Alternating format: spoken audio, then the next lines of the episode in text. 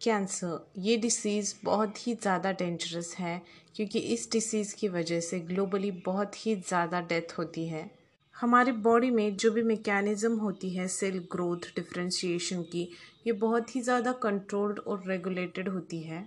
लेकिन यही सेल्स जब कैंसरस सेल्स में डेवलप हो जाती है, तब उसमें इन सारी सेल डिफ्रेंशिएशन सेल ग्रोथ में प्रॉब्लम आना शुरू हो जाती है, ये मैकेनिज़्म ब्रेक हो जाता है।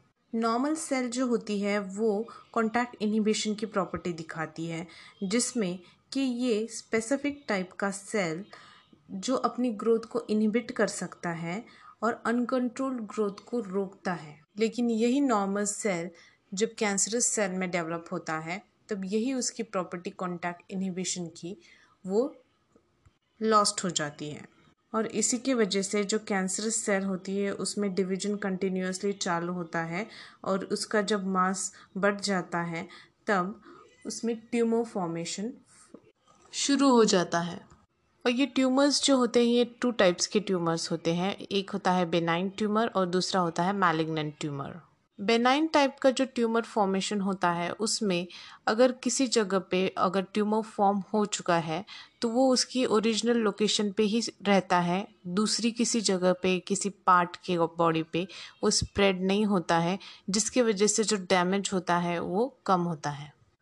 मैलिग्नेंट ट्यूमर जो होता है, वो उसके अगेंस्ट होता है, जिसमें जो मास होता है सेल का, वो प्रोलिफ्रेट होता है जो कि एक जगह से दूसरी जगह स्प्रेड होना शुरू हो जाता है, जिससे कि उसके आजू बाजू की जो नॉर्मल टिश्यूज़ भी होती है, वो भी डैमेज होना स्टार्ट हो जाती है।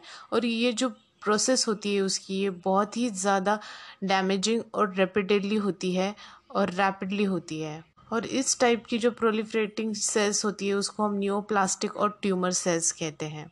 और जैसे कि इन कैंसरस सेल का कंटिन्यूस रैपिडली डिवीज़न चालू होता है तो जो वाइटल न्यूट्रिएंट्स बॉडी को चाहिए होते हैं, वो न्यूट्रिएंट्स वो यूज़ करना स्टार्ट कर देती है। और इस टाइप की जो कैंसरस सेल होती है, ये ब्लड के थ्रू फ्लो करती रहती है। ब्लड के थ्रू वो एक पार्ट से दूसरे पार्ट्स तक जाती रहती है, या फिर वो अगर कहीं पे अगर जम जाए तो वहीं पे इन्फेक्शन क्रिएट करना स्टार्ट कर देती है। और इस सेल्स की इसी प्रॉपर्टी को कहते हैं मेटास्टैसिस अब हम देखेंगे ये जो डिसीज़ होता है, वो किस तरह से कॉज होता है, किस किस रीजंस की वजह से ये हो सकता है।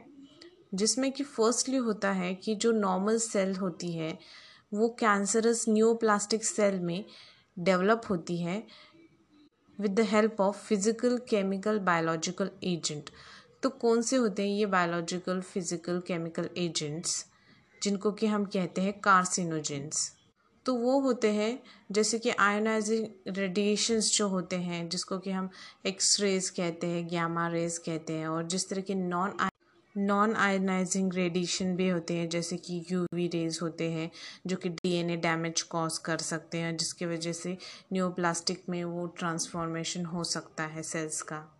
कुछ केमिकल कार्सिनोजेंस भी होते हैं, जैसे कि टोबैको। टोबैको के स्मोक के वजह से लंग कैंसर भी हो सकता है। और उसी की तरह कुछ वायरसेस भी होते हैं जो कैंसर कॉज कर सकते हैं, जिनको हम कहते हैं ऑन्कोजेनिक वायरसेस।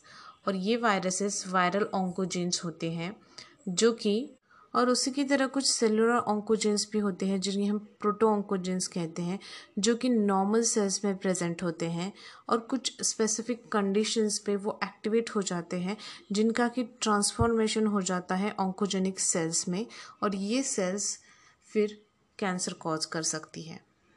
नेक्स्टली हम देखेंगे कैंसर डिटेक्शन और डायग्नोसिस अगर इस डिसीज़ के बारे में अर्ली डिटेक्शन अगर हो जाए तो इसका इलाज करना सक्सेसफुली इस डिसीज़ को क्योर करना पॉसिबल होता है। ये जो डिसीज़ है, इसका डिटेक्शन उसकी बायोप्सी लेके या फिर हिस्टोपैथोलॉजिकल स्टडीज़ की साथ किया जा सकता है, जिसमें कि ब्लड और बोन मैरो जो सैंपल्स होते हैं, वो लिए जाते हैं, जिनमें जो ब्लड सेल्स होते हैं उनका काउंट देखा जाता है कि ये इंक्रीज़ हुआ है कि नहीं। ल्यूकोमियाज में ये कॉमनली किया जाता है। और जब बायोप्सी यूज़ करते हैं, तब बायोप्सी का जो टिश्यू होता है, उसको लेके उसको स्टेनिंग करते हैं और माइक्रोस्कोप के अंडर उसको हिस्टोपैथोलॉजिकल उसकी स्टडी करते हैं, जिससे कि और कुछ टेक्निक्स भी होती हैं, जैसे कि रेडियोग्राफी जिसमें एक्सरेज का यूज़ किया जाता है सिटी टेक्निक जो होती है, उसमें कंप्यूटर टोमोग्राफी का यूज़ करके ये सब डिटेक्शन किया जाता है। और उसी की तरह एमआरआई मैग्नेटिक रेजोनेंस इमेजिंग ये भी एक बहुत यूज़फुल थ्री डायमेंशनल इमेज लेकर इससे डिटेक्शन होता है, जिसमें कि इंटरनल ऑर्गन्स का जो इमेज थ्री इमेज होता है, वो हमें मिलता है। और कैंसर का टाइप डिटेक्ट करने के लिए एंटीबॉडीज़ का भी यूज़ कर, किया जाता है, कैंसर स्पेसिफिक एंटीजेंस पे। और मालिकुलर बायोलॉजी का भी यूज़ किया जाता है कि स्पेसिफिक कैंसर जो है वो इनहेरिट होके आया है। किसी इंडिविजुअल में इसके लिए जिन डिटेक्शन होता है। और ऐसा कुछ डिटेक्ट होता है तो स्पेसिफिक इंडिविजुअल को एडवाइस किया जाता है कि वो स्पेसिफिक कासिनोजिन से दूर रहे। जैसे कि टोबैको स्मोक के वजह से अगर लंग कैंसर होने के चांसेस है तो उसको टोबैको से दूर रहने की एडवाइस दी जाती है। नेक्स्ट पॉइंट है ट्रीटमेंट ऑफ़ कैंसर कॉमनली जो कैंसर का ट्रीटमेंट होता है, वो सर्जरी से या फिर रेडिएशन थेरेपी से या फिर इम्यूनोथेरेपी से किया जाता है। रेडियोथेरेपी टेक्निक से ट्यूमर सेल्स में इरेडिएशन किया जाता है और जिससे कि नॉर्मल टिश्यू और सराउंडिंग जो टिश्यू है, उसको बचा के ट्यूमर सेल मास को किल किया जाता है। और उसी की तरह कीमोथेरेपेटिक ड्रग जो होते हैं, जैसे कि कार्सिनोजेनिक सेल्स को किल करते हैं, जो कि स्पेसिफिक होते हैं स्पेसिफिक टाइप के ट्यूमर्स के लिए, लेकिन इसके कुछ साइड इफ़ेक्ट्स भी होते हैं, जैसे कि हेयर लॉस एनीमिया कुछ कुछ कैंसर्स में सर्जरी रेडियोथेरेपी कीमोथेरेपी ये सभी का कॉम्बिनेशन में ट्रीटमेंट देना ज़रूरी होता है।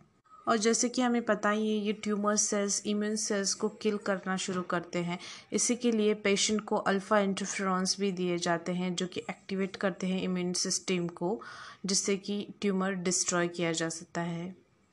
इसी के साथ बॉडी की इम्यूनिटी जो होती है, वो इंक्रीज़ होती है और पेशेंट कैंसर से फाइट करने के लिए और भी ज़्यादा प्रिपेयर्ड हो जाता है।